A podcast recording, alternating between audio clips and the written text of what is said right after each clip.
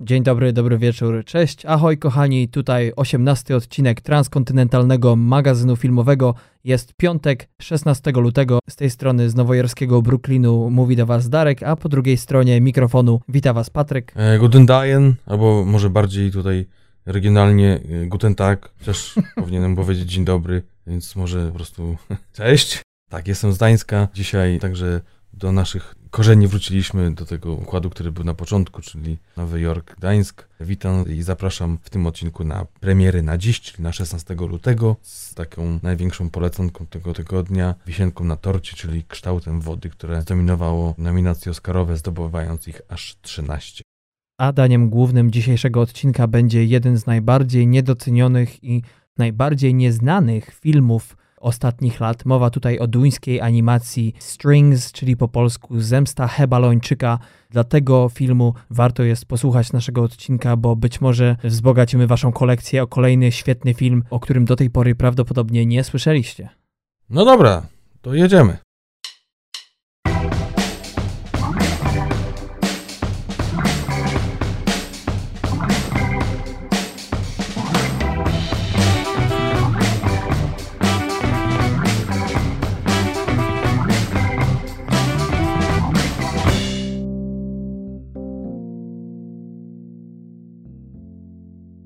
No i jak tam? Wstaliście? Nie możecie spać? Macie przerwę w pracy? Gdzie was zastaliśmy z tym odcinkiem? Mamy nadzieję, że się nie nudzi. Albo że się nudzi na tyle, że wytrzymacie do końca odcinka. Tak jest. A nie włączyliście tylko, żeby posłuchać, gdzie będzie znowu jakaś wpadka, czy co nam się nie uda. No nie, nie, nie ma wybiórczego słuchania. Nie. Oddechy do dechy. Dużo informacji dzisiaj. Tak. Wszystkie ważne. Notesiki w dłoniach. I startujemy. Pierwsza ważna informacja. Darku, powiedz, co u ciebie? A dużo, dużo się dzieje. Ostatnio w pół odcinku mówiłem o przesłuchaniach, no i teraz jakby one już są w fazie głównej i... A to te przesłuchania, myślałem, że... A nie. Na komisariacie. A, spoko. Dobra. To to za kilka miesięcy. Aha, ale no okej. Okay. Uf. Muszę coś wywinąć, ale jeszcze nie wiem co. Mhm. Um, cicho, bo słuchają te i tamte służby. No chciałoby się zagrać Hamleta albo jakiegoś Amanta, a tutaj same... Dzisiaj to, dzisiaj to chyba ciekawie jest i bardziej na, na czasie zagrać Amandę, a. będąc facetem. No tak. Niż Amanta. Hmm. A zamiast Hamleta to zaśpiewać do kotleta. Ja, mówisz o La La Land? Nie no. Zamiast takich amantów to trafiają się seryjni mordercy i psychole. No, to wiesz. Idealnie. Na pewno ciekawe, ciekawe wyzwanie. Tak, tak. Trzeba być nienormalnym, żeby podcast prowadzić co tydzień. Tak. No trudno, takie amplua, jak to w Polsce mówią, z francuskiego. A co u ciebie? Jak tam w, w Polsce ty jesteś teraz? No, o. Zazdrościsz? Yy, w Tłusty Czwartek zazdrościłem. O.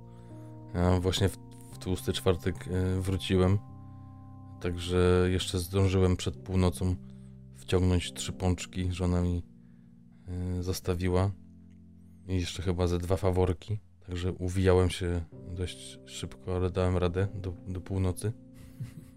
No i ogólnie całkiem sympatycznie, oczywiście oprócz tego, że co jest jakby oczywistą rzeczą, że cieszę się z, z tego, że jestem z rodziną, z żoną, z córką, czy też mamę odwiedzam i resztę rodziny, to fajnie też spotkać się ze znajomymi. I tak to właśnie trafiłem na pewno e, wypad na piwko. Mhm. Przyznaj się, coś tam narozrabiał. W takim cudzysłowie y, małym piwku, które się przeciągnęło do dość późnych y, godzin wieczornych, czy też wczesnych porannych. Eksplorowaliście Trójmiasto? Tak, e, szczególnie zakamarki tutaj, o, okolice Teatru Wybrzeże. Mm, Wiesz jak to się nazywa? Jak? Nocni geodeci. Mniej więcej tak to było. I no muszę przyznać, że na jakiś czas mi wystarczy. Także spokojnie mogę wrócić za tydzień na Islandię i regenerować się i gdzieś tam powoli przygotowywać do może kolejnej podobnej imprezy. Nie wiem, w lipcu, może gdzieś w połowie. A, no tak. Co ty na to, żeby dołączyć? Akurat przypadnie, popatrz, tak patrzę w kalendarz na a, mój pobyt w rodzimym kraju. Z całą y, amerykańską rodziną mojej żony. Będą igrzyska. I tym razem Stany Zjednoczone nie zdobędą złotego medalu. Tak, już jest. Skoki będą y, krótkie, chociaż y, zawodnicy ambitni. Ech, no bywa, bywają takie imprezy, wiesz, czasami liczy się uczestnictwo tylko. Zwłaszcza w Stanach. Mało ambitne, ale, ale tak to czasami bywa. Może z jednej strony lepiej, wiesz, uczestniczyć i jakby się nie liczyć, niż skończyć jako czwarty czy piąty. No tak.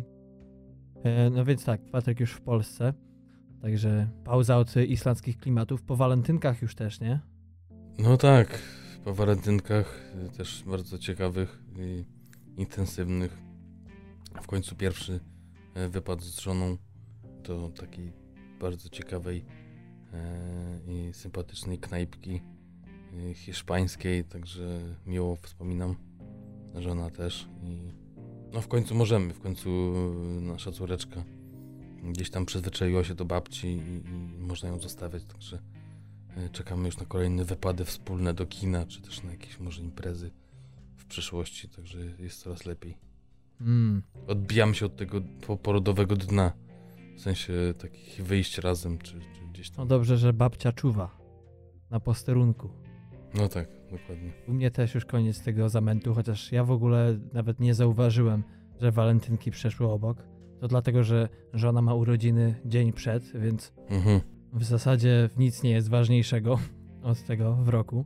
No a w dodatku y, Tłusty Czwartek w Stanach Zjednoczonych to jest Tłusty Wtorek, jeszcze nie nadszedł, natomiast my z żoną obchodzimy polskie święto, więc to są takie nasze walentynki. Tylko i wyłącznie dlatego, że jest wcześniej. Tak, tak jest. Serce w kształcie pączka.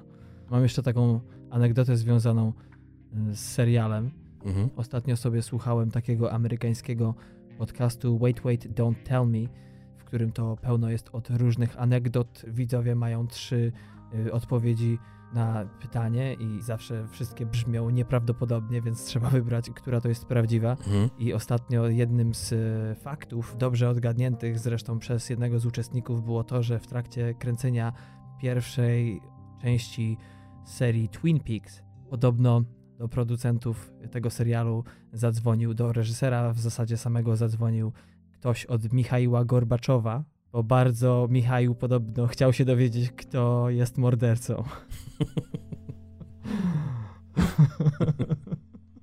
Dobrze. Takiego fana to dobrze mieć. To co, może o apkach? No to o apkach. No, no to na pewno będzie to takie miejsce jak Podcast Addict, Podcast Go, iTunes, SoundCloud czy też YouTube.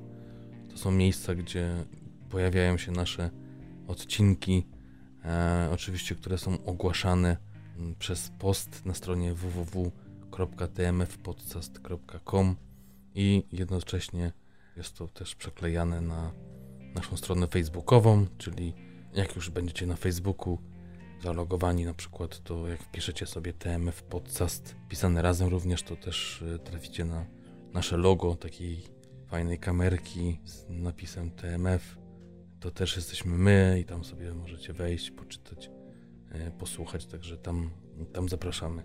Tak jest, w tym miejscu chcielibyśmy zrobić coś, czego jeszcze wcześniej na, na falach T M F-u nie robiliśmy.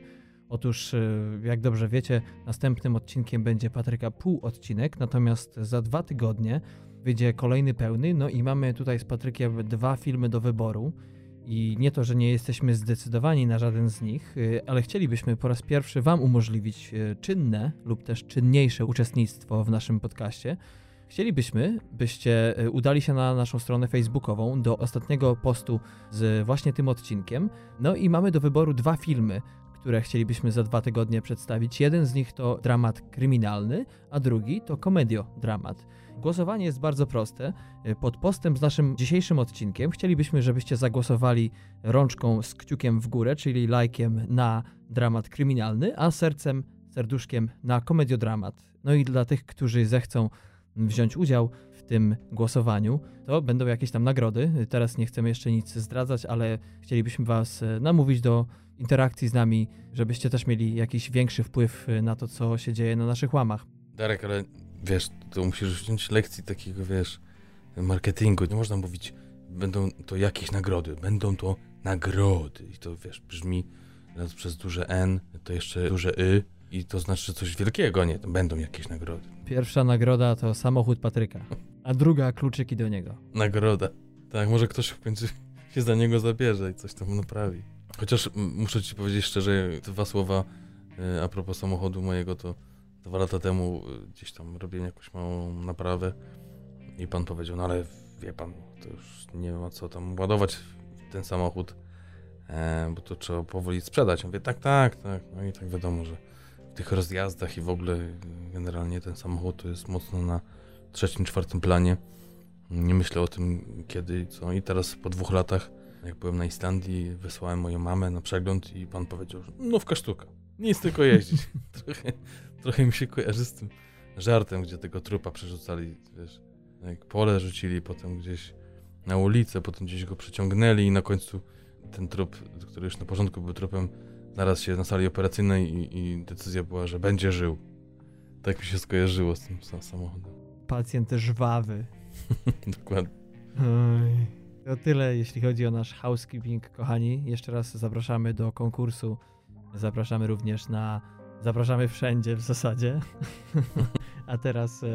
Ja jeszcze tutaj chciałem coś powiedzieć, podziękować, o. bo o tym nie można zapominać. Chciałem podziękować bardzo w imieniu swoim i, i kolegi Dariusza. Dziękuję bardzo. Za osiemset lajków już, bo tyle już mamy, tylu followersów, mniej więcej łamane na lajki na Facebooku, także tak jak zawsze dziękujemy i prosimy o więcej.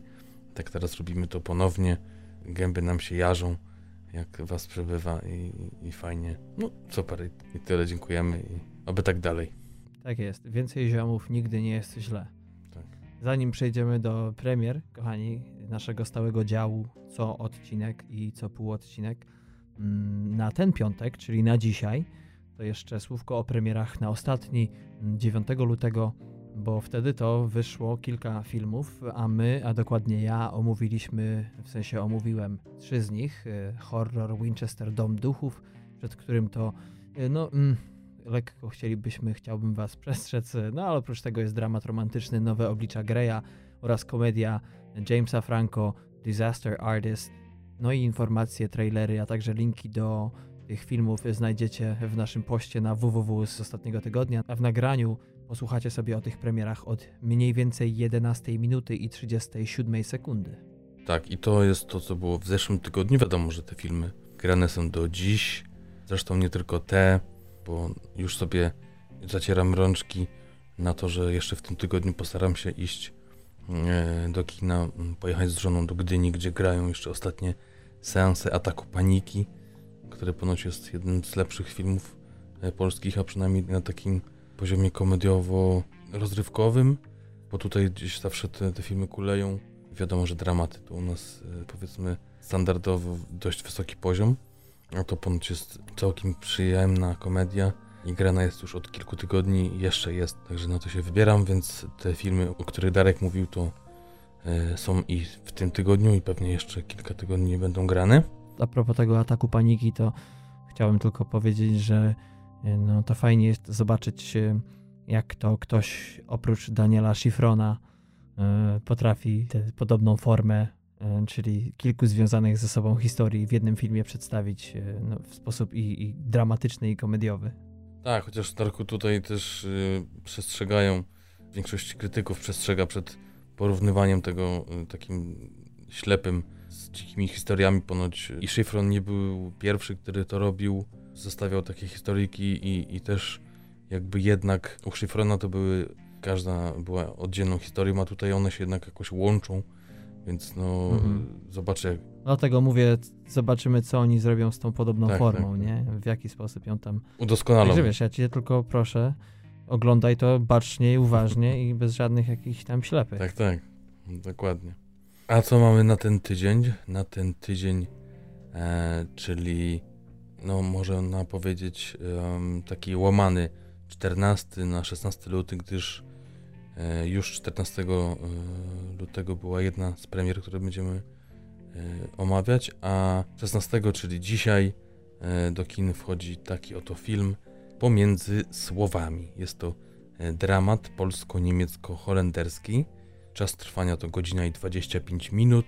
Premiera światowa miała miejsce we wrześniu zeszłego roku na festiwalu w Toronto. W Polsce był to również wrzesień, później troszeczkę dwudziestego drugiego na festiwalu filmowym w Gdyni, gdzie nagrodę za zdjęcia zdobył Lennart Hilge, Holender, od których roi się, że tak powiem, w tej produkcji, a z tego względu, iż Urszula Antoniak, czyli reżyserka i autorka scenariusza, dość dużo czasu spędza właśnie w Holandii i tam tworzy swoje filmy.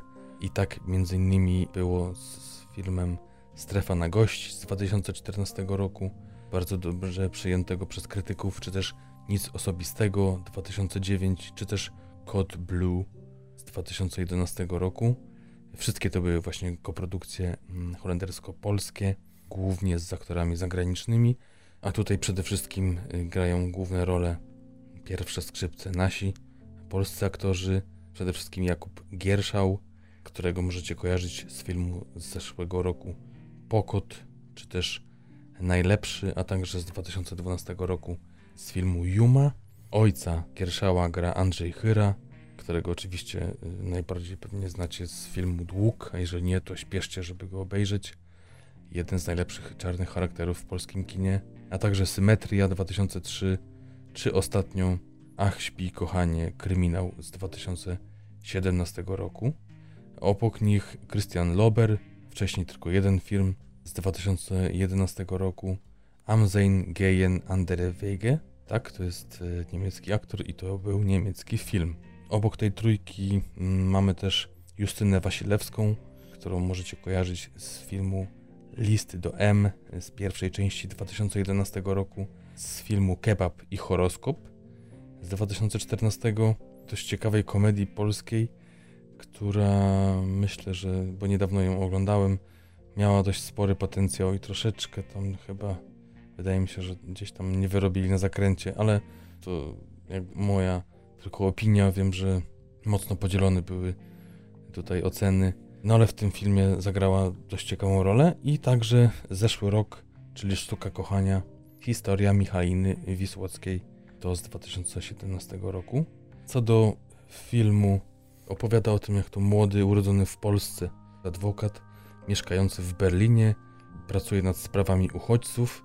Tenże adwokat niespodziewanie jednoczy się z ojcem, który jest jego jedynym związkiem tak naprawdę z ojczyzną, i po spędzonym weekendzie gdzieś w Michale coś się zmienia. Zaczyna odczuwać wyobcowanie związane z tym, iż odezwała się w nim dusza Polaka.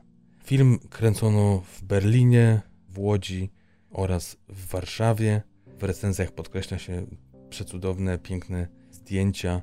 Także mówi się o świetnej roli właśnie Gierszała. Mówią, że to jest jego najlepsza rola.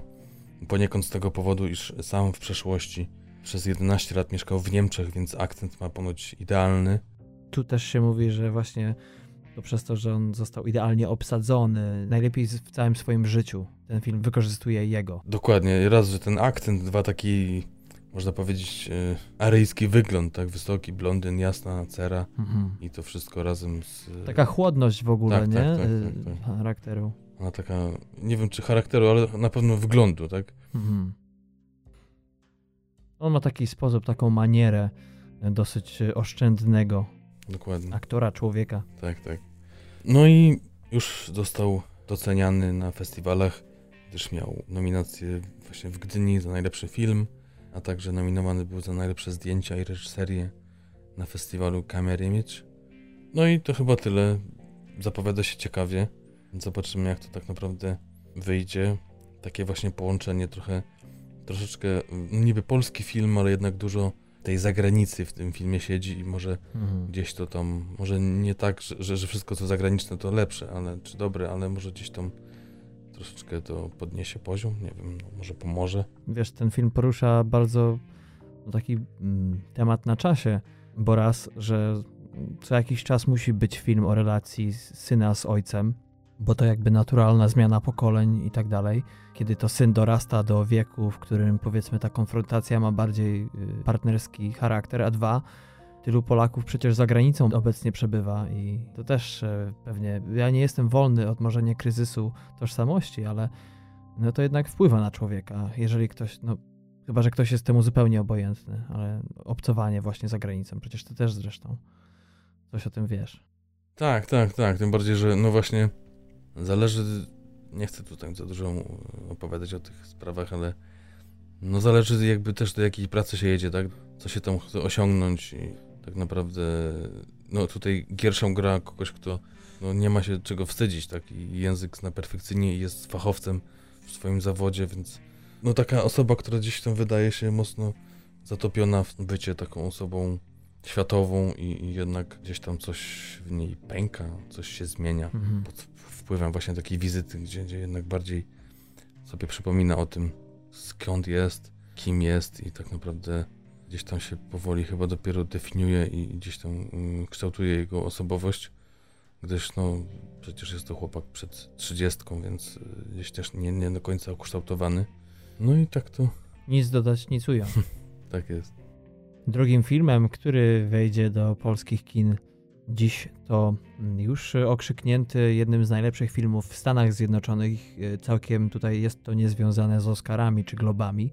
Chodzi o film Stevena Spielberga, czyli dramat amerykański Czwarta Władza, który jest filmem bardzo na czasie, porusza ważki temat wolności słowa i tego, jaka jest cena tej wolności, co tak naprawdę opinia publiczna powinna wiedzieć. Światowa premiera tego filmu odbyła się dwudziestego drugiego grudnia zeszłego roku w Stanach Zjednoczonych. Była to dystrybucja ograniczona tylko, by ten film mógł się kwalifikować na Oscary.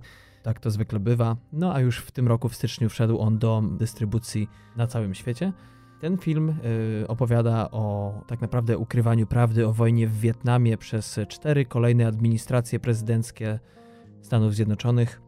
W tym przypadku takim Edwardem Snowdenem był tutaj Daniel Eisenberg, który był analitykiem politycznym, no i nielegalnie skopiował tajne materiały rządowe. Co ciekawe, wynosił je w teczce i za każdym razem nikt nie sprawdził tak naprawdę, co wynosił. Dziś jest to nie do pomyślenia. Hmm. Washington Post, wielka gazeta, od której bierze się właśnie oryginalny tytuł tego filmu The Post, przejęta została przez Kay Graham po śmierci jej męża, która podjęła współpracę z Benem Bradley, by w pewien sposób przedstawić te fakty zdobyte przez Eisenberga opinii publicznej. Tutaj mowa o tak zwanych Pentagon Papers, które na przykład mówiły o tym, że prezydent Nixon wiedział o zgubnych skutkach wojny w Wietnamie i jak mało pożyteczna jest ta wojna dla Stanów Zjednoczonych, a mimo wszystko chciał kontynuować ją, by uzyskać reelekcję na kolejną kadencję prezydencką.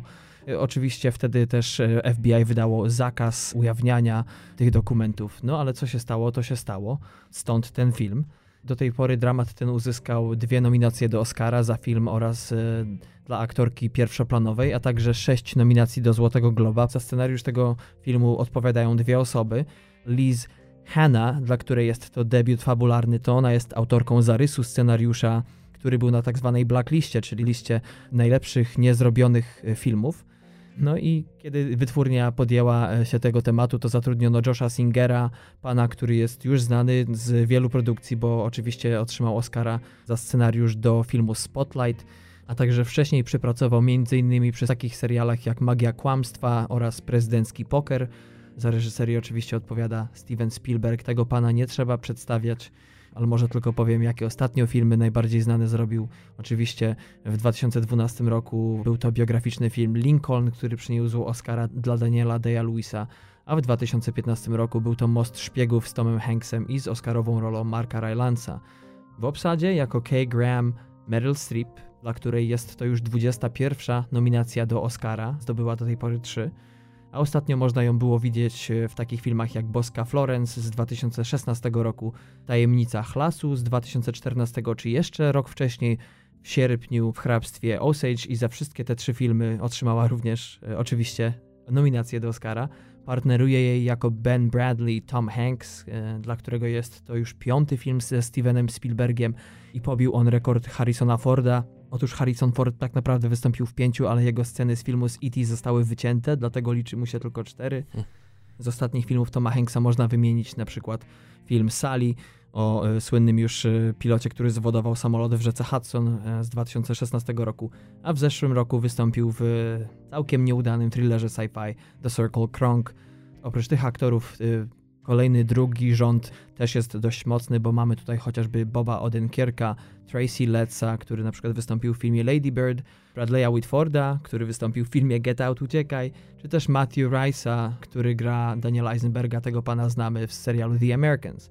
Jeśli chodzi o takie ciekawostki związane z tym filmem, to oprócz tego, że zawarte są w nim oryginalne nagrania wypowiedzi prezydenta Nixona, no to jeszcze Stevenowi Spielbergowi bardzo zależało na jak najszybszym wypuszczeniu tego filmu, a związane było to oczywiście z aferą w Stanach Zjednoczonych, która ma miejsce już od dłuższego czasu. Mowa tutaj oczywiście o oskarżeniach przez stronę amerykańską Rosji o manipulacje związane z ostatnimi wyborami prezydenckimi w Stanach Zjednoczonych. No i podobno ten film został zmontowany w rekordowym tempie w dwa tygodnie. Budżet tego filmu to pięćdziesiąt milionów dolarów, zarobił ponad dwukrotnie więcej do tej pory, bo już ponad sto dwadzieścia trzy miliony. Recenzje siedem przecinek cztery na IMDb, osiemdziesiąt osiem procent krytyków wypowiada się pozytywnie na Rotten Tomatoes. Mówi się, że film ma wigor, świetne tempo, natomiast jeśli chodzi o moją recenzję, to muszę powiedzieć, że tak, no historia ma zęby, ale film już nie i uważam, że nawet świetna kreacja strip tego nie zmieni, bo w przypadku na przykład Lincolna grzeczność i taka mm, wypolerowana forma sztuki filmowej, którą się odznacza od już od kilku lat Steven Spielberg, idealnie wpasowałby się właśnie w klimat takiego filmu jak Lincoln, ale w przypadku Ostatniego Mostu Szpiegów, no, wydaje mi się, że ten film po prostu za dobrze się ogląda, żeby coś z niego takiego głębszego wynieść. Głównie chodzi o komentarz polityczny, a często mówię, że jak film jest ważny, jak ważny porusza temat, nie może przesłonić nigdy walorów artystycznych filmu jako sztuki. Także uważam, że tutaj większości recenzentów chyba to trochę może przesłaniać y, odbiór tego filmu. Ja bym mu dał no, dziesięć na piętnaście. Y, czas trwania tego filmu to jedna godzina pięćdziesiąt sześć minut. No wiesz, też znaczące jest to, jak mało tych nominacji, jakie są, można powiedzieć, ubogie są w te, które wydawałoby się naturalne, czyli właśnie za reżyserię, mhm. czy też pominięto Toma Hanksa. A jednak jest strip i to trochę się wydaje, że wiesz, ważny film to będzie w tej kategorii najlepszy film, no i Meryl Streep to Meryl Streep, więc, więc mamy dwa. To musi właśnie być tutaj w tym przypadku, tak jak kiedyś w przypadku Hurt Locker, chociaż mi się bardzo ten film podobał mimo wszystko. Właśnie ten polityczny aspekt, bo nawet jeden z recenzentów, chyba bodajże z New York Times, napisał, że, że Meryl Streep jest za dobra na ten film, hmm. a że film jest ważny, więc też dostał nominację, bo nie wypada. Ciekawe, czy będzie za dobre na Wielkie Kłamstewka. Wypluj to słowo. No wiesz, może, może to charyzma. Nie mam pojęcia. No nic, nie mówmy o tym, bo się serce kraja. Jeszcze będziesz się stresował. A jeszcze będę ostrzekiwał, bo się okaże, że naprawdę coś wymyślili ciekawego. Tak jest. Grzecznie, cicho opowiedz sobie o trzecim filmie i się uspokoisz może. Uff. Adin dwa. Adin dwa. Adin cztery.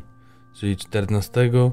Czyli już dwa dni temu, to jest właśnie ten film, który miał premierę, no już w tym tygodniu, ale no takim powiedzmy przedłużonym weekendzie, też ktoś tam wymyślił, że Czarna Pantera jest genialnym filmem na walentynkowy wieczór. Także gratulujemy pomysłu, e, świetnie. E... Kochanie, chodźmy do kina, popatrzmy jak się chłopaki biją. Tak, tak. A będzie tak jak w tym Creedzie Narodziny Legendy, tak, ja... No nic, dobra, no wiesz, są tacy, którzy, którzy to lubią. Pamiętam, że w serialu How I Met Your Mother, tam główna para bohaterów, co walentynki oglądała Predatora. Wiesz? Ej, łapy od świętości, tak? No oczywiście to było przez przypadek za pierwszym razem i potem już zostali przy tym. No ale dobra.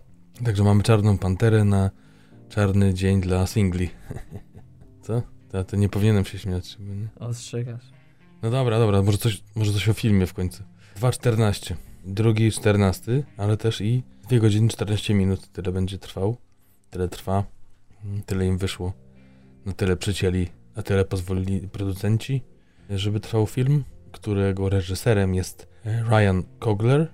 trzydziestojednoletni reżyser takiego filmu jak Creed, Narodziny Legendy z dwa tysiące piętnastego roku, ze słynną już rolą Sylwestra Stallona, który był nominowany do Oscara za tą rolę, a także Fruitvale z dwa tysiące trzynastego roku, to też jest kolejne dzieło Ryana. Jeśli chodzi o scenariusz, to współtworzy go tym razem reżyser razem z Joe Robertem Colem na podstawie oczywiście komiksu Marvela. Wcześniej Cole napisał scenariusz do dwóch odcinków American Crime Story, do filmu Amber Lake z dwa tysiące jedenastego roku, który też i wyreżyserował. Jeżeli chodzi o aktorów, to prawie wszyscy znani, mniej lub bardziej i też doceniani aktorzy afroamerykańscy. I tu mamy m.in. nową gwiazdę, czyli Chadwicka Bosemana. Wcześniej grał w takich filmach jak Kapitan Ameryka, Wojna Bohaterów z dwa tysiące szesnastego roku, czy też Get On Up z dwa tysiące czternastego, gdzie zagrał Jamesa Browna. Potem mamy Michaela B. Jordana, gwiazda oczywiście filmu Creed, Narodziny Legendy z dwa tysiące piętnastego roku, a także Lupita Nyong'o, która oczywiście zdobyła Oscara za film Zniewolony, twelve Years of Slave z dwa tysiące czternastego roku. Potem dalej mamy Sterling K. Brown, który w tym roku zdobył Złotego Globa za serial Tacy Jesteśmy, a także Daniel Kaluuya, który oczywiście w tym roku ma nominację za film Get Out, Uciekaj, a wcześniej także mogliście go zobaczyć m.in. w filmie Sicario z dwa tysiące piętnastego roku. Obok nich kolejna gwiazda Angela Bassett, która w tym roku obchodzi okrągłe urodziny, ale nie ma co mówić, które. A znana jest oczywiście m.in. z nominacji oscarowej za rolę Tini Turner w filmie Tina z tysiąc dziewięćset dziewięćdziesiątego trzeciego roku, a także ostatnio z serialu American Horror Story, gdzie w latach dwa tysiące trzynaście do dwa tysiące szesnaście zagrała aż w czterdziestu siedmiu odcinkach. To jeszcze nie koniec, bo jeszcze do tego jest Forest Whitaker, oczywiście zdobywca Oscara za film Ostatni Król Szkocji z dwa tysiące szóstego roku, oraz Martin Hobbit Freeman, czyli serial Fargo, no i oczywiście wszystkie te Władcy Pierścienie i Hobbitów. Także to jest taki, taka jedna gwiazda bardziej znana, która jest odmiennego koloru skóry niż ta wymieniona plejada powyżej. O czym mówi film T'Challa, tak nazywa się główny bohater, po śmierci swojego ojca, króla Wakandy, wraca do domu odizolowanego od technologicznie rozwiniętego świata narodu afrykańskiego, aby zasiąść na tronie jako prawowity sukcesor. Także tak to się rozpoczyna ta historia. Wiadomo, jest to o super bohaterze, ale ponoć w dość oryginalny sposób. Premiera dwudziestego dziewiątego stycznia w Los Angeles, ale tak naprawdę taka szersza, już dostępna w większości krajów świata, to jest właśnie tak jak u nas, mniej więcej między trzynastego a szesnastego lutego ma premierę i w Stanach, i, i tak jak mówię, na świecie. Z takich ciekawostek to bardzo zaskoczyło mnie takie, nie wiem, czy to jest jakaś próba pokazania, że to jest może coś więcej niż tylko film Marvela, może tak się okazać, ale to, że twórcy mówią o inspiracji Bondem, Ojcem Chrzestnym, ale także jakimś połączeniem Kingsmana z właśnie Creedem, także jakaś taka ma być wybuchowa mieszanka. Też mówi się o tym, że cała wioska Wakandy była inspirowana miastem z Łowcy Androidów z tysiąc dziewięćset osiemdziesiątego drugiego roku, a na przykład Daniel Kaluuya nazwał ten film marvelowską grą o tron. Z takich historycznych dat to można podać tysiąc dziewięćset sześćdziesiąty szósty rok, w którym to powstała postać właśnie Czarnej Pantery, a recenzenci chwalą i ci z Filmwebu, którzy już widocznie jakoś tam dali radę ten film obejrzeć przy jakiejś okazji pokazów przedpremierowych. Oni ten film chwalą. Co ciekawe, tutaj chciałbym tylko na minutkę powrócić do tego, że czasami Filmweb jak nie chce, to przeczeka i cały weekend, żeby wypuścić jakąś recenzję, a jak chce, to, to i kilka dni przed premierą, nawet tydzień przed premierą wypuszcza, także to... Bo ma duże serce i... Tak, tak. Biało-czerwone. Dokładnie. No i to chyba, to chyba tyle, jeśli chodzi o ten film. Myślę, że wielu z was, z nas czeka na tą premierę. Ponoć ma być znowu coś, coś odmiennego, coś, coś jak Deadpool, który uderzył trochę w inne tony. No zobaczymy, jak to będzie. Myślę, że trailer jest zachęcający. W Stanach ten film jest traktowany w kategoriach fenomenu kulturowego, bo po raz pierwszy jest to pełny, pełnometrażowy film akcji o bohaterach, którzy nie są biali. I to jest coś, co może w Polsce i w innych krajach nie będzie tak rezonowało, nie będzie miało takiego odbioru, ale pamiętam nawet jeszcze przed premierą tego filmu tutaj widziałem takie nagranie w internecie, kiedy to grupka afroamerykańskich nastolatków komentowała plakat tego filmu w jednej ze stacji metra i w pewnym momencie jeden z nastolatków stwierdził, że gdyby tak wyglądał ten kraj, to też by go kochał. Także to trochę pół żartem, pół serio, ale sporo w tym prawdy, przynajmniej w jego głosie, było. Także zobaczymy. Ja jestem bardzo ciekaw tego, bo rzeczywiście mówi się o tym, że jest to kolejny krok w dobrym kierunku, jeśli chodzi o takie filmy, żeby wyciągnąć je z tego marazmu, w którym no, z uwielbieniem taplają się najzagorzalsi fani tego gatunku. Czego odmówić im nie można, ale my, ci inni trochę fani, czekamy na coś innego, coś nowego. To tyle, jeśli chodzi o ten film, a mi pozostała już ostatnia premiera na dzisiejszy dzień. Mowa tutaj o filmie, który może moim zdaniem przynajmniej nie jest najlepszym filmem roku, ale jest to film, o którym jest najgłośniej. Mowa tutaj oczywiście o Kształcie Wody, czyli najnowszym filmie zdolnego reżysera Guillermo del Toro, którego premiera światowa miała miejsce jeszcze w zeszłym roku, w sierpniu, podczas festiwalu w Wenecji.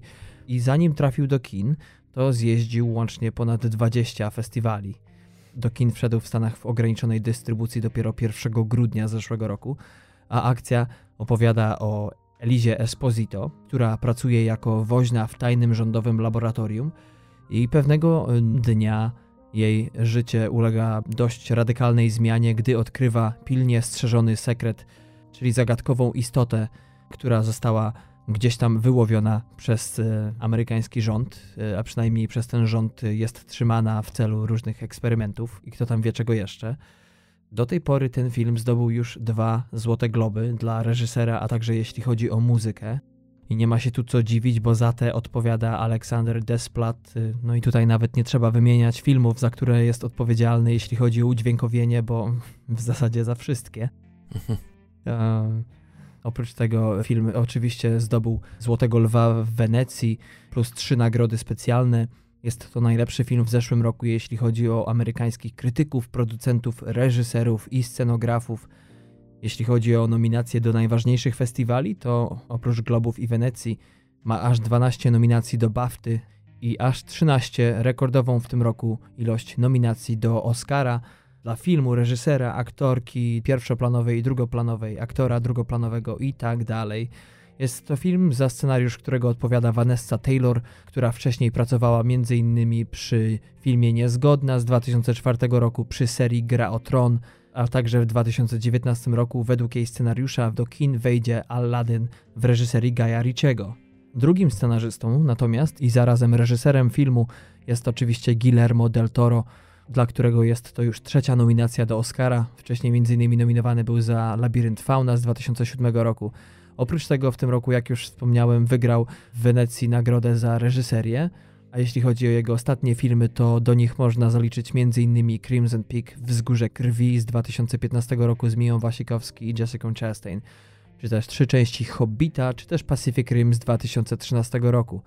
W obsadzie przede wszystkim Sally Hawkins, dla której poprzednie dwa lata były naprawdę dość mocne, jeśli chodzi o jej kreację, bo w dwa tysiące szesnastego roku wyszedł film, który niedawno jeszcze gościł w polskich kinach, czyli dramat Modi, Aislinga Walsha z Ethanem Hawke'em i właśnie z Sally Hawkins. Aktorka ta nominowana była już wcześniej do Złotego Globa za Happy Go Lucky, czyli Co nas uszczęśliwia, a także do Oscara za Blue Jasmine.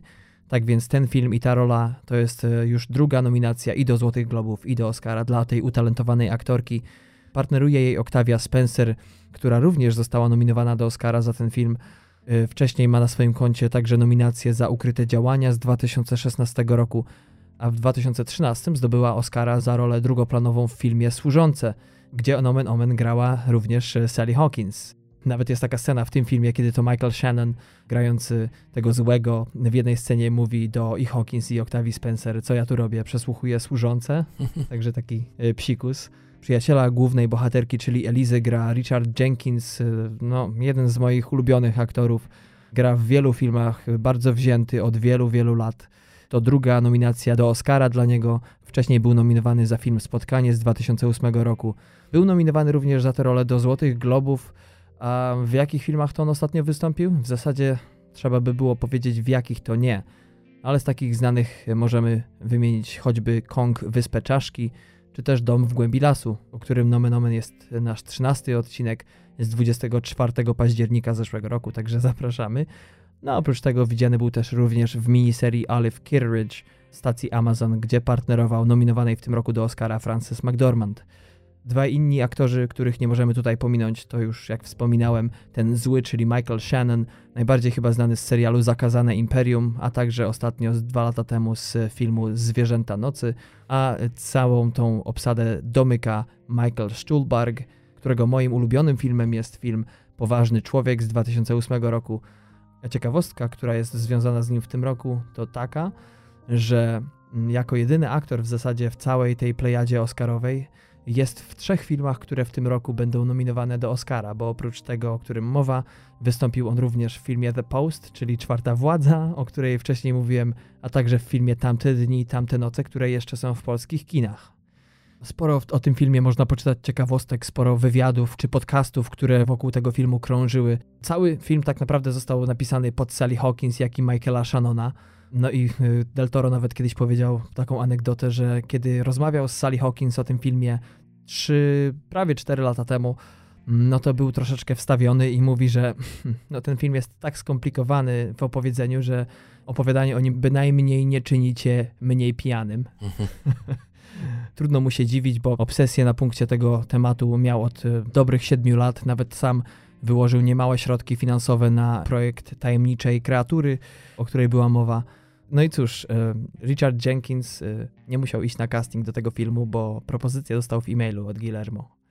Budżet tego filmu to niecałe dwadzieścia milionów dolarów. Zarobił już ponad siedemdziesiąt cztery na całym świecie. Na IMDb jest to siedem przecinek osiem, na Rotten Tomatoes dziewięćdziesiąt dwa procent recenzentów, siedemdziesiąt osiem procent widzów wypowiada się pozytywnie. Ja mogę tylko powiedzieć tak, myślałem, że ten film będzie o wiele lepszy niż się zapowiadało w pierwszych trzydziestu minutach, powiedzmy mniej więcej. Początek tego filmu jest fenomenalny, zresztą w ogóle muzyka, zdjęcia, cała ta scenografia, jest to przepiękna opowieść, takie nawiązanie trochę do starego Hollywood i, i też filmów o potworach z tamtych lat, na przykład był taki film Potwór z Czarnej Laguny, bardzo znany film z lat sześćdziesiątych. No niestety uważam, że zabrakło może temu filmowi, jak na mój gust, może bardziej poważnej realizacji tego tematu, może jeszcze większego napięcia, bo w pewnym momencie robi się z niego taka troszeczkę komedia romantyczna czy film romantyczny, ale to może tylko ja. Ratingi zjechały na IMDb dosyć sporo od otwarcia, ale nieraz na tyle, żeby to był film kiepski. Jeśli chodzi o mnie, to zachęcam, byście poszli na ten film. Naprawdę warto, bo jest to przepiękny obraz, o który można się fajnie pokłócić. Czas trwania dwie godziny, trzy minuty. A to też ciekawe, może nie jak zaczynał Del Toro, ale bo już wcześniej miał ciekawe filmy, ale to, że może nie każdy z was pamiętać, że wyreżyserował Blade, Wieczny Łowca dwa. Także to tak z takich, może nie mówię, że jakichś wstydliwych filmów, no ale takie dość takie mało jakieś ambitne kino, a, a, a teraz jednak jest na zupełnie innym poziomie. Nawiązując do olimpiady zimowej, która się obecnie odbywa w Korei Południowej, można powiedzieć, że zdarzały mu się nie najlepiej naoliwione narty. Tak jest, na szczęście to To już za nim, bo to było gdzieś dwa tysiące pierwszy rok czy drugi. Ale teraz słyszałem, że chce sobie zrobić przerwę. W jednym z wywiadów powiedział, że no ten film go tak wyczerpał, że, że, że chce y, od reżyserii odpocząć i troszeczkę później zacząć pracę nad kolejnym filmem. Także zobaczymy, jak to. Nie ma się co dziwić, bo nie dość, że odpowiadał za stronę artystyczną tego filmu, to jeszcze każdej z głównych postaci napisał niekiedy nawet czterdziestostronicowe biografie, mm. które potem wręczył aktorom i powiedział, że jak chcecie, to możecie z nich korzystać, ale nie ma przymusu. I pamiętam, Richard Jenkins w wywiadzie powiedział, że spojrzał na to, uśmiał się i mówi, no gdzie bzdura, no. Liczy się to, co przed kamerą. A na przykład już Michael Stuhlbarg, który gra naukowca w tym centrum rządowym, powiedział, że to właśnie stworzyło jego postać w ogóle, że dało, dało mu to bardzo wiele. Także pora na wakacje, panie Del Toro.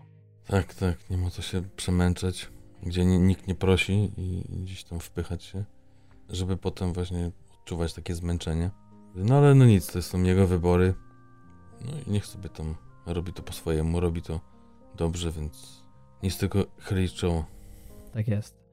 I to tyle, kochani, jeśli chodzi o premiery na już dzisiaj, czyli na szesnastego lutego. Zapraszamy jeszcze raz do posta z naszym odcinkiem na www. Tam znajdziecie o wiele więcej informacji, takie jak linki i trailery do tych filmów, a mowa oczywiście tutaj jeszcze raz o polskim Pomiędzy Słowami, o Czwartej Władzy, nominowanej do Oscara, o Czarnej Panterze, czyli fenomenie kulturowym pierwszym afroamerykańskim, prawie w pełni filmie akcji, a także mm, ostatnim z nich jest Kształt Wody, który ma trzynaście nominacji do Oscara. I to tyle, jeśli chodzi o premiery. A teraz przechodzimy już do filmu, który dzisiaj dla was wybraliśmy. Układając sobie z Patrykiem listę tych, które mamy w zanadrzu, stwierdziliśmy, że dawno już nie było dobrej animacji. No i trzeba było trochę przekopać różne źródła. I co, Patryk? Zadowolony jesteś z wyboru? Znaczy, może głupie pytanie, bo nie polecalibyśmy, ale jakie były twoje odczucia, kiedy natrafiłeś na ten film i obejrzałeś go po raz pierwszy? Yy, po prostu wow! Co tu dużo mówić. I za pierwszym razem, jak go oglądałem, i za drugim to samo. No teraz słowa pochwały dobrego wyboru tobie się należą, bo do tego przywlokłeś do nas, żeby to sprawdzić, przejrzeć. Za sznurek. Tak, tą, tą padlinę, żeby to spróbować, czy to się da zjeść. A ten sznurek to tak e, nie śmieje się bez powodu, bo łączy się i to bardzo mocno z e, tym filmem. Tak jest. E, dzisiejszy film to oczywiście Zemsta Hebalończyka. Oczywiście, bo po angielsku to po prostu Strings, czyli właśnie sznurki. Mhm. Podobno mówi się o tym, że jest to jeden z pierwszych całkowicie animacji, które właśnie są sznurkowe, całkowicie zrealizowane w tej technice w historii.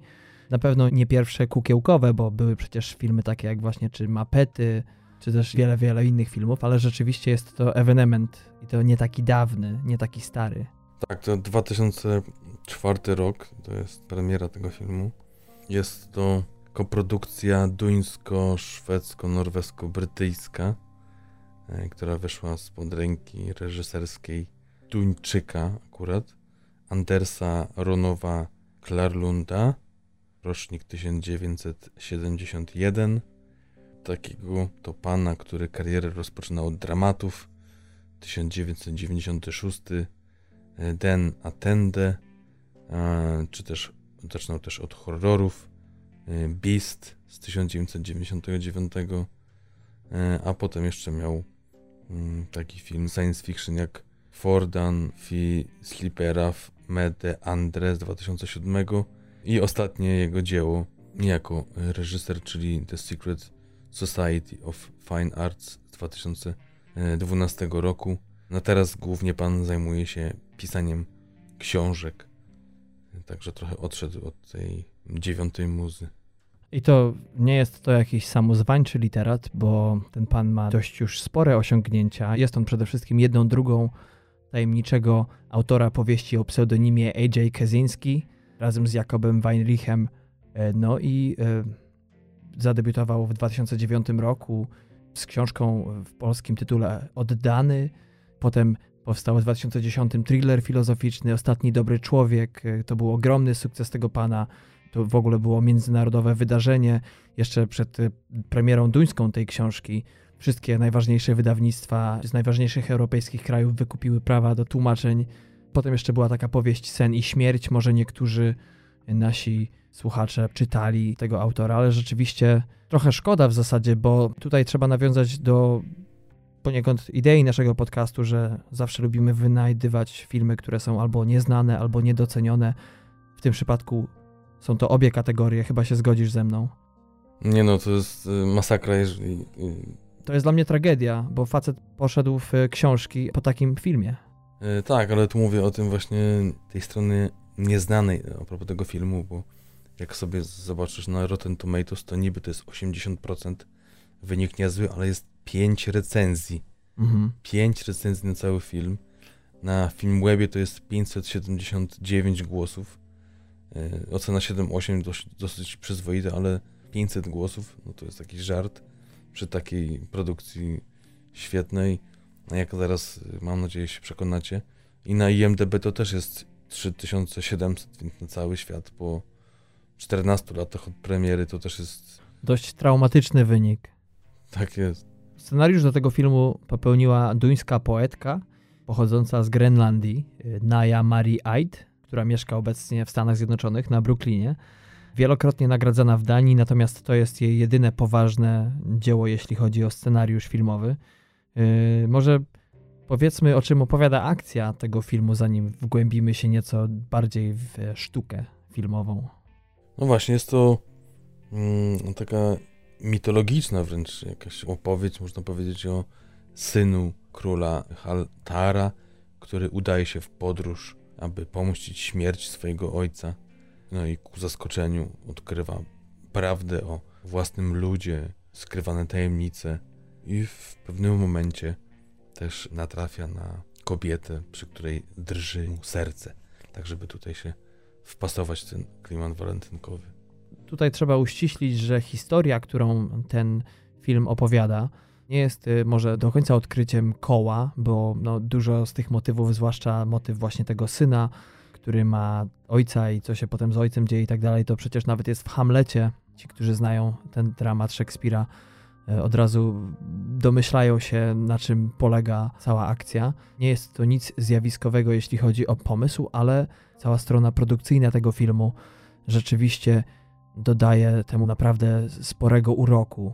No, to jest chyba największa siła tego, jak bardzo przemyślane są te wybory takiej, a nie innej sztuki animacyjnej, lalkarskiej i to, jak to gdzieś wpisuje się w tą całą historię, jak świetnie powymyślane są powiązania życia ludzkiego właśnie z tymi sznurami, bo myślę, że to też nie, nie będzie duże zdradzenie niczego z filmu, jak powiemy, że tytułowe st- stringi, stringsy, czyli sznurki, to są te, które poruszają tymi kukiełkami i które właśnie tak, jest to taka przenośnia, która mówi o tym, że my jesteśmy też połączeni gdzieś z niebem, z, z górą i, i tam ktoś porusza naszymi sznurkami, a czasami zdarza się też, że jesteśmy tymi sznurkami połączeni mhm. z jakąś inną osobą, która jest na świecie.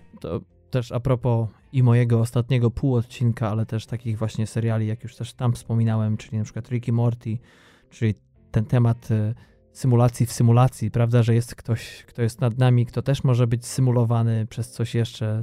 Może to jest wybieganie strasznie w filozofię, ale mimo wszystko właśnie takie tematy, one jakoś się ze sobą łączą, mimo iż przedstawione są za pomocą zupełnie innej metafory. Nie, no to jest mocno filozoficzny, mocno właśnie zakorzeniony w tych wierzeniach, właśnie to, to sama taka historia, taka właśnie mocno, tak jak mówisz, szekspirowska, która nadaje też dużo szerszy kontekst całej historii i właśnie to, jak jest połączone z, z tymi tytułowymi sznurkami, to jest geniusz fantazji, pomysłu. Jedna rzecz tam mi, mi nie pasowała i mojej żonie, której też generalnie film się podobał bardzo, ale jedna rzecz jej przeszkadzała, ale to powiem potem, mhm.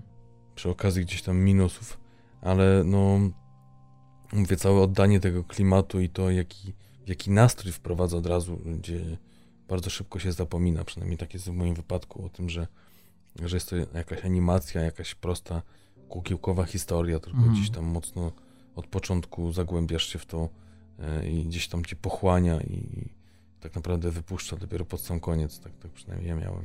Bardzo ciekawy w tym filmie jest ten uniwersalizm, bo raz, że historia, jak już wspominaliśmy, ma swoje korzenie w wielu innych, wcześniejszych, bardziej znanych, tych powiedzmy w cudzysłowie oryginalnych, to jeszcze pamiętam, przeglądając sobie materiały związane z tym filmem, wywiady jakieś prasowe i tak dalej w internecie, natrafiłem na takie zdanie reżysera, który powiedział, że chcieliby ten film oddał wszystkie kultury świata, żeby one były właśnie tam reprezentowane, jeśli chodzi o na przykład etniczność wyglądu, czy też imię. I tak się zastanowiłem potem, już po obejrzeniu tego filmu, to wszystko przeczytałem i dotarło wtedy do mnie, że mm, rzeczywiście ten świat nie był tak, powiedzmy, podzielony jakimiś grubymi kreskami, a jednak oglądało się w ogóle tą historię tak, jakby to kompletnie nie miało znaczenia. To było niezauważalne i całkiem świetnie się po cichu wkomponowało w ten obraz, podprogowo. Tak, tak, tak. To też e, ciekawe, że, że też z jakichś wywiadów e, wyniosłem taką informację a propos tego, że Klarlund e, chciał w ogóle stworzyć film o terroryzmie mhm. mm, oraz o tym, mm, jak U S A odpowiedziało na ataki tego, w cudzysłowie, nine eleven, e, ale jednak zdecydował się e, na taką czarodziejską opowieść e, i właśnie tak to powstał właśnie ten ta Zemsta Hebalończyka, jak to mm, tłumaczą nasi tłumacze. To nie był całkiem głupi wybór, bo przyglądając się pracy na przykład dyrektorów artystycznych rozmaitych teatrów, często byłem świadkiem takich sytuacji, kiedy była gorąca dyskusja a propos co zaproponować w sezonie i często jest właśnie tak, że jeżeli jest jakiś zaogniony temat, to bardzo często ucieka się w jakieś inne metaforyczne opowieści, które bardziej załagodzą coś, na przykład będą właśnie tym relanium, czy też maścią, która coś tam naprawi, aniżeli czymś, co wywoła gorącą dyskusję i jeszcze jakiś zaogni spór. Takie rzeczy wtedy najlepiej działają. Wydaje mi się, że w tym przypadku szkoda, że mówię, tak niepopularny jest ten film na świecie, bo wykonali świetną robotę. No właśnie, też ciekawi mnie, jak to czasami takie genialne tytuły, może genialne to, to może za, za duże słowo, ale naprawdę wyjątkowe, oryginalne, na pewno zachwycające swoją formą, mm-hmm. ale też i niebanalną treścią. Przecież też film nie kończy się jakoś jednoznacznie, czy, czy jakoś banalnie. Też jest bardzo, bardzo ciekawie to, to wszystko się kończy i, i naprawdę takie cacuszko, a, a kurczę, nikt tego nie zna. Może ktoś po tym naszym podcaście sięgnie. Mamy nadzieję, bo to jest nasza przecież nasz cel główny w ogóle samego podcastu, żeby się dzielić i kogoś zadowolić wyborem i żeby ktoś się ucieszył, powiedzieć: o, fajnie chłopaki po- polecili. Nie. Ale z drugiej strony też trzeba powiedzieć, że no, fajnie jest, kiedy na przykład ktoś stwierdzi, że a, może nie byłem fanem czegoś takiego, albo gdybym przeczytał opis, to nie wiem, zastanawiałbym się dwa razy, a jednak e, uda się kogoś czasami przekierować e, na naszą stronę. No, powiem ci, że to dokładnie tak samo było, tak właśnie było z moją żoną, bo jak jej tłumaczę e, czasami, że, że właśnie chcemy zrobić w podcaście animację, to mówię, że nie, to powinny być filmy, to jest takie niszowe, e, a potem mówię, dobra, wiesz co, e, okej, okay, może to jest niszowe, na, nam to odpowiada, my to robimy, ale, ale mieliśmy jakiś inny film obejrzeć. Ja mówię, no ale ja muszę go obejrzeć, muszę się przygotować i nagle cztery minuty ja patrzę w stronę żony, ona ej, to fajne. Także tutaj magia filmu zadziałała naprawdę szybko. No moja żona, która bardziej jest przyzwyczajona do tego amerykańskiego sposobu opowiadania historii, jak czasami coś wynajdziemy, to no... nie powiem brzydko, ryję tam ten beret, w cudzysłowie, ale rzeczywiście zawsze y, buzia jest otwarta. Y, no tak, ten film, wiesz, mówiliśmy, że jest y, y, nie aż tak super oryginalny, ale są rzeczy, które mnie zbiły z pantałyku w pewien sposób, jeśli chodzi właśnie o oryginalność, bo raz, że tytuł filmu pojawia się dopiero po sześciu minutach od początku, co się nie zdarza chyba w żadnym filmie na świecie. Chyba że filmy w ogóle nie mają tytułu, albo na sam końcu jakieś arthouse'y. Pierwsza scena też wprowadza nas w ogóle do świata filmu. Zamiast bogów widzimy praktycznie no, tych, którzy poruszają tymi kukiełkami. Nie widzimy ich dokładnie, ale fani teatru yy, wiedzą o co chodzi, że Bertoldem Brechtem trochę zajedzie, że jednak autor sztuki przypomni widzowi, że jest to ta rzeczywistość meta poza akcją tego, co się zaraz obejrzy. No tak, wiesz, dlatego... Mówisz o tym, że tak późno pojawia się ten tytuł, To jest racja, ale właśnie to jest taki też zabieg ciekawy, żeby właśnie pokazać, myślę, że też i, i ten znój, i to jaka to jest ciężka praca, mhm. a dwa właśnie może jakieś takie, hmm, teraz tak sobie myślę, takie uczłowieczenie Boga może, mhm. e, wiesz, że tak naprawdę może to są jacyś tacy zwykli ludzie, którzy tam gdzieś zwykli, może niezwykli, ale wiesz, no tak myślę sobie teraz, jakoś tak mnie natknęło, że, że co to może być. Wiesz, chrześcijaństwo mówi o tym, że Bóg stworzył sobie człowieka na swoje podobieństwo, więc my jako ludzie mamy tylko takie umysły, jakie mamy i tylko tak sobie potrafimy to podobieństwo wyobrazić, ale yy, tak czy siak wpisuje się to w dość szeroki kontekst pojmowania tego zagadnienia. No tak myślę właśnie, że, że raz, że, że to jest ciekawa sama historia w sobie, a dwa mm, też daje dużo do, do dyskusji po filmie, po, po projekcji, po y, jakichś przemyśleniach. Y, może nie zaraz przewartościować swoje życie, ale pomyśleć nad tym, y, jak to tak naprawdę jest, y, jak to z tymi sznurkami. Y, przecież też są genialne sceny, y, jak wygląda w takim świecie właśnie, gdzie te sznurki, przecież one nie są tam y, jakieś niewidzialne, tylko to jakby każdy z nich jest świadomy, że mają te sznurki. To jest w ogóle zintegrowana część y, świata przedstawionego. Tak. I, i to właśnie to, jak jest to dograne do najmniejszych detali, jak nawet mhm. y, jest pokazana scena, gdzie zamykają bramę. To ona nie jest zamykana z góry, mhm. bo to byłoby bez sensu przy tych sznurkach, tylko ona wychodzi z dołu, spod ziemi ta brama i po prostu ona w pewnym momencie jest zawieszona i wiadomo, że jak ktoś, a każdy jest gdzieś tam oparty na tych sznurkach, to po prostu przez nią nie przejdzie, bo no bo zahaczył górę. Mhm. A można było się tutaj na przykład nie tyle może wygłupić, co, co, co właśnie zapomnieć o tym i taką bramę zamknąć normalnie z boku czy z góry i z, zamknąć temat. A tutaj nawet takie detale, albo na przykład na poród dziecka, jak wygląda, jak to jest magicznie przedstawiony, mhm. te, te, te nici. Czy, te, czy też... To już muszę powiedzieć, tak wtrącając się tobie lekko, że doszliśmy do mojego najbardziej ulubionego motywu w filmie, bo to była taka, jak to mówi twórca Toy Story, ta magia potrzebna, która zawsze cię przyniesie jeszcze głębiej w świat przedstawiony. Hmm. No tak, i przede wszystkim też to, że jak coś, jakiś sznurek zostaje przecięty, to no przeważnie on po prostu spada i koniec, nie, nie ma jakby odwrotu, nie ma mhm. czegoś takiego, że teraz e, sobie ten sznurek powiążesz, bo ten obcięty gdzieś tam u góry po prostu opada na dół. I... Koniec balu panno lalu. Tak, trochę zaspoiluję, e, jedyne co to transplantacja. Hmm. No tak, tak jak mówisz, te sznurki nie dość, że są opracowane do na- najmniejszego szczegółu, to jeszcze bardzo wiele w zasadzie zawierają w sobie takiej ogólnej prawdy właśnie filozoficznej. Pamiętasz, jest, jest taka scena, kiedy no, nasza główna kobieca postać wyjaśnia pewną zależność, pewne powiązania właśnie tych wszystkich sznurków i jak to każdy jest ze sobą ściśle związany. Im dłużej ja żyję na tym świecie, tym coraz częściej dociera to do mnie, że tak naprawdę wszystko jest powiązane ze sobą. Nawet to, że na przykład, wiesz, w Stanach Zjednoczonych jest, jeśli chodzi o społeczeństwo, wielkie podzielenie na to południe, czyli tę prowincję, nawet nie tylko południową, ale w głębi Stanów Zjednoczonych i też te ośrodki największe kulturowe i społeczne, czyli wschodnie wybrzeże, Nowy Jork, Filadelfia, Waszyngton, czy na zachodzie Los Angeles, San Francisco i tak dalej. Ja zawsze twierdzę, rozmawiając z ludźmi a propos tych podziałów, że bez Nowego Jorku nie będzie prowincji i tak samo bez prowincji nie będzie Nowego Jorku i winę za prowincję ponosi Nowy Jork, a winę za Nowy Jork ponosi prowincja. Wszyscy na siebie oddziaływujemy. Tak, tak.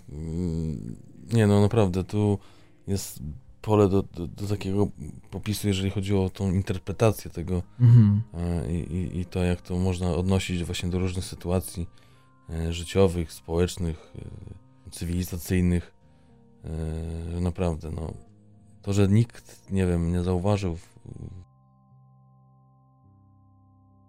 To takie głupie uczucie, nie? Bo ja tak sobie słucham sobie ciebie i mówię, rzeczywiście dobrze, że wybraliśmy ten film, no ale nie ma sposobu. Ja Zryczałem się jak głupi na koniec, aż żona wyszła z biura swojego w domu, żeby sprawdzić, co się ze mną dzieje. Aż nie mogłem się uspokoić przez, naprawdę, mówię serio, przyznaję się bez bicia. Przez dziesięć minut to się działo we mnie, no i naprawdę trzeba było wyjść na tą przysłowiową fajkę. Ja akurat y, aż takich emocji nie miałem, ale y, właśnie samo to takie... Boś nie oglądał ze mną. Nie ściskałeś mi za rękę. Tak to by się pewnie skończyło. No właśnie, ale y, to też jest taka, y, taka opowieść, gdzieś odnajdywanie siebie, oprócz tego, że, że te sznurki, to też y, ten y, syn władcy wyrusza w tą podróż. Raz szuka siebie, swojego miejsca na ziemi, ale też tożsamości jego, jego rodziny, narodu, yy, gdzie się dowiaduje niesławnych historii yy, swoich dziejów, swojej rodziny, ojca. Mhm. Yy, I gdzieś tam próbuje to od, odpokutować, gdzieś też zawalczyć o, o, o jakieś odkupienie grzechów i, i naprawdę jest wielowątkowość i warstwowość tej opowieści tak, tak niesamowita, że, że no, tak jak niektóre podcasty, które są świetne, a są jeszcze mało znane, tak ten film, no przypomina mi też tę sytuację, że, że, że właśnie jest coś takiego świetnego, co, co czeka na odkrycie i tak naprawdę no nie wiadomo mhm. dlaczego. Myśląc sobie o tym, o niepowodzeniu dodatkowo podpartym, że właśnie niepodpartym dodatkowo przez fakt, że po przynajmniej początkowym zachwycie producentów nad tym filmem od razu zaczęła się gadka o możliwości właśnie kontynuacji. Tym razem opowieść miała właśnie koncentrować się na naszej parze zakochanych, którzy mieli panować nad Abagos, ale niestety też się nie stało. Czy to była dystrybucja? Wydaje mi się, że musiała być to wina dystrybucji, bo i w Stanach ten film nie wszedł, w Polsce też nie pamiętam, żeby był grany. A co mnie uderzyło w tym filmie, to to, że tak jak powiedziałeś, oklepane powiedzmy już tematy, czy tematy, które się powszechnie coraz bardziej porusza, ta realizacja było coś, czego w życiu wcześniej nie widziałem, a rzeczą, w której się lubuję po godzinach, to właśnie wynajdywanie sobie animacje, ale nie zdarza się taki film, który nie dość, że pokazuje kunszt techniczny, bo z tym związana w ogóle jest cała historia tego, że bardzo wielu lalkarzy zrezygnowało z pracy przy tym filmie ze względu właśnie na skomplikowaną naturę przedsięwzięcia.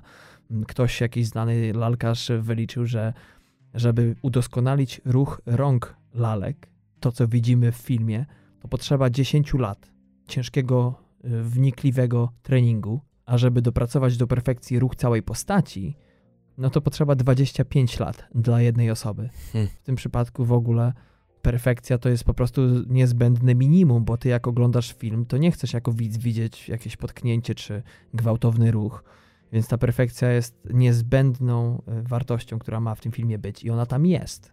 No tak, wiesz, ja, ja tak jak to drugim razem oglądałem, jak zwykle troszeczkę patrzy się na inne szczegóły i zwróciłem uwagę na to, że cechą charakterystyczną tych postaci, tych, tych lalek jest to, że one tak delikatnie stąpają po, po ziemi, nie ma takiego przytupu i że jednak no, te ruchy są takie troszkę um, poetyczne. Poetyczne. Albo poetyckie, to zależy od, zależy z której strony na to patrzymy. Tak, jedno po drugie, to gdzieś też można zrobić konkurs, czy to poetyckie, czy poetyczne. Myślę, że te poetyczne to jest bliższe słowo, takie poetyckie, trochę nie do końca. I to gdzieś tam też jest, mówię, taką rzeczą, która jest jakby naturalna dla tych, dla tego rodzaju animacji. Ale tak jak mówisz, to do jakiej perfekcji trzeba dojść, żeby to wszystko ukazać. Też tak pomyślałem sobie przy drugim razie, że też te twarze, które są jednak cały czas takie same, je trzeba wykonać w taki sposób, który od razu nadaje całkowity charakter postaci. Mhm. Rozumiesz, że tam nie ma za bardzo zmian emocji. Wiadomo, że jest jakaś gestykulacja. W ten sposób można się tym bawić, ale jednak ten wyraz twarzy i to, czy ktoś jest dobry, zły, czy jest może smutny, wesoły, to to, to jeszcze można jakoś tą gestykulacją, czy jakimś odchyleniem ciała zaanimować, ale, ale już taką taką... Ym, duszę postaci to trzeba już wyrysować na samym początku. No dobrze sobie to wykombinowali twórcy, bo też te wspomniane twarze były wzorowane w zasadzie na prawdziwych aktorach. Reżyser wspomniał w jednym z wywiadów, że Na przykład y, ojciec to Patrick Stewart, y, znany ze Star Treka. Nasz młodzieniec to James McAvoy, który podkłada głos do tej samej postaci. Mhm. Zita to Helen Mirren. Potem jest postać wzorowana na Laurencie Oliwierze, na Brigitte Bardot, na Garym Oldmanie, także tak, tak. W ogóle ten film ma takie ukryte smaczki podprogowe, bo mhm. jest wiele scen, które no, na przykład nawiązują czy to do Frankensteina, czy do filmów z Eastwoodem, takich jak na przykład Za garść dolarów, czy tam Dobry, zły i brzydki. Jest też nawiązanie do Gwiezdnych Wojen. W Gwiezdnych Wojnach jest taka scena, kiedy Luke Skywalker wisi w, w lodowej jaskini do góry nogami. W tym filmie jest takie nawiązanie. Ale tutaj tak zgubiłem myśl, jak mówiłem właśnie o kunszcie lalkarskim. Oprócz tej strony technicznej jeszcze właśnie cała ta filozofia związana z konstrukcją świata. Tutaj powiem tylko jedno słowo, deszcz. Trochę mi zabrało czasu, żeby wykombinować, o co chodzi z tym deszczem w tym filmie, bo jest on w zasadzie jednym z głównych motywów, które jednak są gdzieś tam w tle, ale praktycznie nie mija. Praktycznie nie usuwa się w cień zbyt głęboki i dopiero w połowie filmu uderzyło mnie to właśnie, dlaczego ten deszcz w ogóle jest. I to jest związane jak nic ze sznurkami. No właśnie, i to wszystko składa się na takie coś, co jest praktycznie nieznane. Nie wiem, jak to przekłada się na finanse, jakie to są skomplikowane i drogie rzeczy, ale mm. budżet filmu jak na taką małą animację był dość spory, bo trzy miliony czterysta tysięcy euro to jest to, co, co trzeba było wydać, żeby powstała ta, ta animacja, która trwa godzinę i trzydzieści jeden minut. Mówiłeś o, o tym, że nie pamiętasz, czy było w Polsce, ja też nie wiem, ale tutaj nasze źródła internetowe podają, że tak jak premiera światowa miała miejsce trzydziestego września dwa tysiące czwartego roku, tak ponoć w Polsce był to szóstego czerwca dwa tysiące piątego, także nie wiem, czy to było kino, czy to było już jakieś D V D. Mhm. W każdym razie no, jakąś taką premierę miało swoją. Wspomniałeś o budżecie, to tutaj trzeba odnotować, że wielokrotnie on w ogóle przewyższył wcześniej zakładany, do tego stopnia, że jeden z producentów, który był największym zapaleńcem tego filmu i może ta postać oprócz być może reżysera jest największą przegraną tego projektu. Podobno ten pan sprzedał swój zabytkowy samochód, żeby sfinansować dodatkowe potrzeby. Nie ma się co temu dziwić, bo podobno źródła mówią o tym, że najmniejsza makieta użyta podczas filmowania tego przepięknego wizualnie filmu miała około stu metrów kwadratowych. Najmniejsza. O, no to już coś świadczy i mówi o tym faktycznie, gdzie to, gdzie te pieniądze gdzieś yy, poszły, na co, na co zostały wydane. A tak naprawdę yy, film zdobył co, no według yy, jednych źródeł jedną nagrodę. Ja gdzieś tam wyczytałem, że w Danii w dwa tysiące szóstym roku dostał nagrodę za najlepszy film dla dzieci. Chociaż ta historia, no, na pewno nie jest brutalna, na pewno nie jest gdzieś taka jakaś przerażająca, ale do, do filmu dla dzieci to tutaj dużo brakuje. Powiem ci, że po obejrzeniu tego filmu zastanowiłem się z żoną a propos tego, czy taki film powinien być pokazany dzieciom i my stwierdziliśmy, że chyba jednak tak. A to z tego względu, że tak jak mówisz, jest wiele drastycznych rzeczy, ale atak na lalkę nie jest atakiem na człowieka, nie jest aż tak brutalny. No pomyśl, gdybyś ty widział ten film z prawdziwymi aktorami, to no, lałaby się krew, prawda? To byłoby coś naprawdę na wzór Gladiatora z czymś jeszcze. Tak, a tutaj były po prostu rozcięte sznurki, gdzieś tam rozpływające się w wodzie i też taki miał symboliczny wydźwięk. Coraz to bardziej rozplatający się koniec sznurka był taką coraz większą plamą krwi. Ja pamiętam, jak kiedyś w gdańskim Wybrzeżaku graliśmy Kopciuszka według naszej adaptacji, jednej z naszych koleżanek, Gosi, o ile dobrze pamiętam. I um, był to spektakl, no powiedzmy dla dzieci, w sensie były te wszystkie elementy, ale już na przykład y, było sporo dla dorosłych. Pamiętam raz, jak y, przyszła szkoła prowadzona przez zakonnicę z dziećmi i dzieci siedziały wlepione, ciekawskie tego, co się działo na scenie, a zakonnice rechotały bezgranicznie.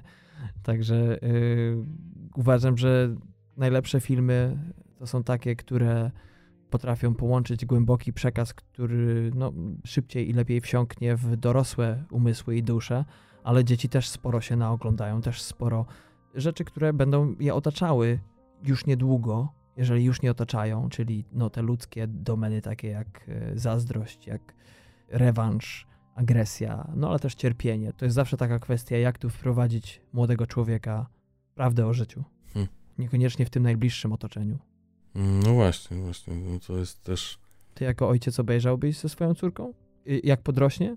Myślę, że myślę, że tak, że to też jest... Um, mogłaby być dobra lekcja, że można by gdzieś wyłożyć takie prawdy.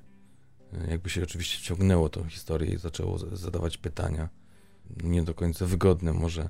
A propos, dlaczego tak, a nie inaczej? Dlaczego ta pani jest taka, ten pan taki? O co chodzi z tymi sznurkami gdzieś? Um, Myślę, że to też, też, też prowadziłoby do ciekawych takich wyjaśnień i jakiegoś takiego pierwszego kontaktu, może z takimi prawdami życiowymi, które mogłoby zapamiętać przez właśnie tą taką wyjątkowość tej animacji i to, że, że myślę, że mogłoby zostać w, w takim dziecku na, na, na dłużej. I zawsze zabawa, czy nauka przy zabawie, czy, czy odwrotnie, zawsze gdzieś mocniej się gdzieś tam wżera w duszę, więc myślę, że tutaj mogło tak by właśnie to zadziałać. Tak jest. No chociaż zdaję sobie sprawę, że akurat przy tym ostatnim pytaniu, czy raczej może twojej odpowiedzi jest taki mały druczek, a mianowicie no zawsze zależy to wszystko od nie tylko mentalności, ale i też wartości, które każdy z rodziców wyznaje, bo mogę spokojnie sobie wyobrazić rodziców, którzy nie puściliby swojego dziecka na taki film, bo akurat to, co on przedstawia i, i być może nie są to pytania, które są popularne w danej rodzinie, czy jeśli chodzi o danych ludzi, ale tak czy siak, jeżeli ta cała filozofia nie przypadnie tak strasznie komuś do gustu, to ja bym polecił z pełnym przekonaniem, żeby przynajmniej obejrzeć ten film i doświadczyć czegoś, co nie jest codziennym doznaniem, artystycznym przynajmniej. Tak, no i właśnie to, że to jest na tylu y, poziomach ciekawe i gdzieś tam odkrywanie kolejnych, czy to na przykład twarzy Patryka Stewarta, czy, czy nawiązania do jakiegoś filmu z, z Eastwoodem, czy właśnie próby wyjaśnienia, jak tak naprawdę te sznurki w życiu działają, czy to tak się kłóci z naszym podejściem do świata, czy, czy jest, jest gdzieś tam w tej samej linii, czy, czy, czy się zgadzamy z tym. Myślę, że, że naprawdę półtorej godziny warte poświęcenia. Nawet jakby ten wynik był taki, że, że nie będziecie może podzielać tego naszego zachwytu nad tym filmem. Hmm. No tak trochę wychodzi nam ten dzisiejszy odcinek lekko od końca, przynajmniej koniec kilka razy wita w naszym odcinku, bo i na samym początku opowieści o tym filmie też się kilka wniosków końcowych pojawiło. No ale tak już po podsumowaniu twojego filmu i po poleceniu zapytam cię o twoją ulubioną, czy ulubionych kilka scen i o takie minusy tego filmu, które może tobie nie za bardzo przypadły do gustu. Mm. Jeżeli takie są. Wiesz co, to co mi przypadło do gustu najbardziej to, to jest ta scena, kiedy nasz główny bohater z kobietą, przy której właśnie mocniej zadrżało mu serce, stoi na łące i, i ona tłumaczy mu, na jakiej zasadzie działa to połączenie dusz, czy jakby to inaczej nazwać. To mnie tak bardzo wzruszyło. Oczywiście też scena właśnie porodu, to też było coś takiego mocnego.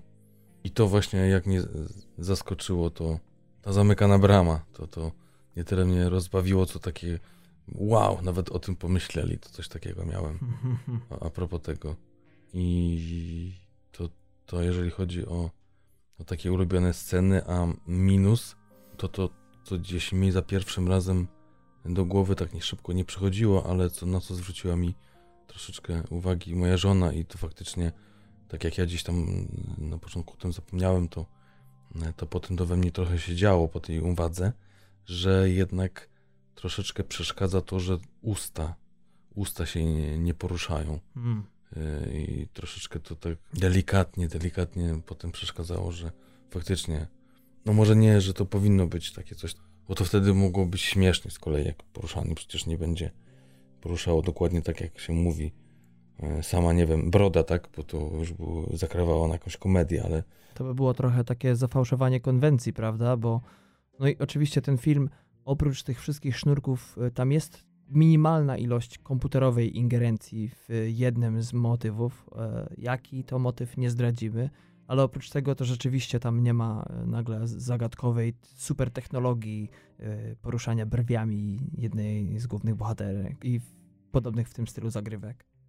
No to, no to chyba tyle, bo, bo tak to naprawdę byłem zachwycony i mówię, mi za pierwszym razem to, to też nie przeszkadzało. A za drugim troszeczkę po tej sugestii żony, ale tak to, to chyba nie mam się do czego przyczepić. A jak to jest u ciebie? A ja już wspomniałem o tym dziecku, mhm. narodzinach jego i o tym, że było to, że był to najbardziej magiczny moment.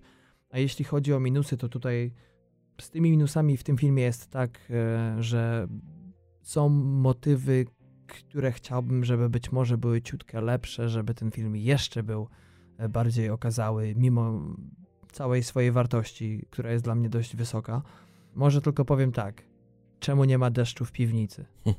Tego nie rozumiem. Wiem, że to trochę kryptycznie brzmi i nie chcę spoilować, dlatego trzeba obejrzeć ten film, ale tego nie potrafiłem sobie wytłumaczyć, dlaczego ta piwnica jest sucha. Nie miało to żadnego sensu dla mnie, ale może coś przeoczyłem, może ten film trzeba będzie jeszcze raz wrzucić na patelnię i rozebrać jeszcze bardziej do żółtka. Koniec tych głupich metafor. No ale tak kończąc ten film, jak byś podsumował go? Jaką ocenę byś wystawił? Wiesz co, na animację to daję piętnaście, na to jako film całościowo, biorąc pod uwagę wszystkie możliwe filmy animowane czy fabularne, to takie myślę czternaście. Bardzo mocno czternaście na piętnaście. Ja niestety nie będę oryginalny, może nie rozdzielę tutaj na dwie różne kategorie, ale przy wszystkich jego niedoskonałościach, czy tym, że bazuje na wielu historiach, to też nie musi być zarzutem. Dam mu piętnaście, bo takiego filmu U. jeszcze wcześniej nie widziałem. Nie obchodzą mnie minusy tego filmu. Ważne, żeby te minusy nie przesłoniły nam plusów. Wiesz to, Darku, może jeszcze zanim zakończymy, bo tak y, mówiliśmy o reżyserze, z, mhm. producentach, scenarzyście, a, a troszeczkę też o tych twarzach. I mówiłeś już o Jamesie McAvoyu, który podkłada głos y, głównego bohatera.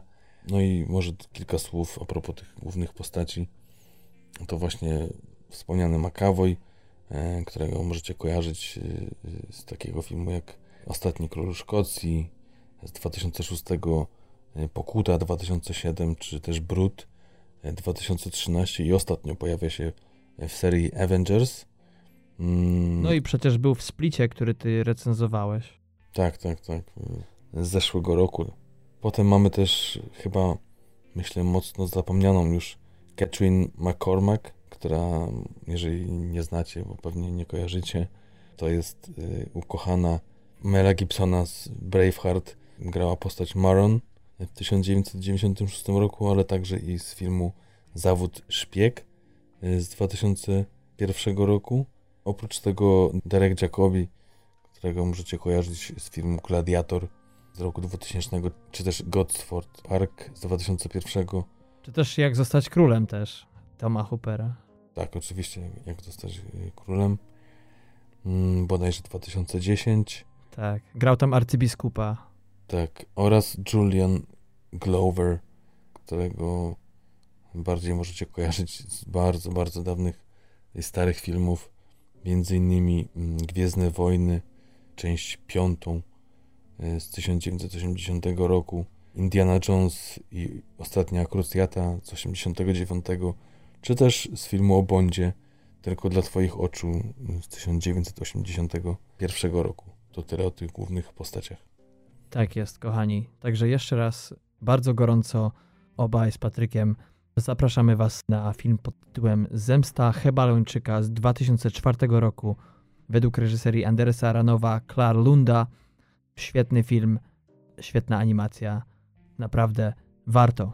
I oczywiście na końcu jak zwykle przypominamy o naszych stronach w w w kropka t m f podcast kropka com oraz w w w kropka facebook kropka com łamane na T M F Podcast, pisane razem. Nie zapominajcie o tym, żeby nas polecać Jeżeli wam odpowiadamy, polecajcie nas swoim znajomym, a także wystawiajcie recenzje na iTunesie, czy też inne komentarze, czy też zapraszamy również jak zwykle do dialogu. Pamiętajcie o naszej propozycji. Zapraszamy na Facebook do posta z dzisiejszym odcinkiem. Tam głosujecie na dwa filmy, z których jeden będziemy chcieli wam według waszego uznania omówić. Kciuk w górę, czyli like, to dramat kryminalny, a serduszko to komediodramat. Także do wyboru, do koloru będą nagrody. Tak jest i to już wszystko. Żegnajcie na dziś i za tydzień zapraszam na mój odcinek islandzki. Jeszcze tutaj chyba nagrywany będzie w Polsce, chociaż nie jestem do końca jeszcze pewien, ale, ale będzie jeszcze coś o islandzki i kilka newsów, jeden taki smutny, ale kilka, mam nadzieję, ciekawych też. No i będzie jakiś film i serial na pewno, także zapraszam. To już za tydzień. Tak jest. Także Patryk idzie teraz grzać stopy, a ja uczyć się kolejnej roli psychopaty, bo coś trzeba robić, kiedy wy śpicie. Tak. No i dziękujemy. Zapraszamy na kolejne odcinki. Zapraszamy do tych wcześniejszych. Miłego weekendu i początku przyszłego tygodnia. Trzymajcie się jeszcze raz. Pa, pa.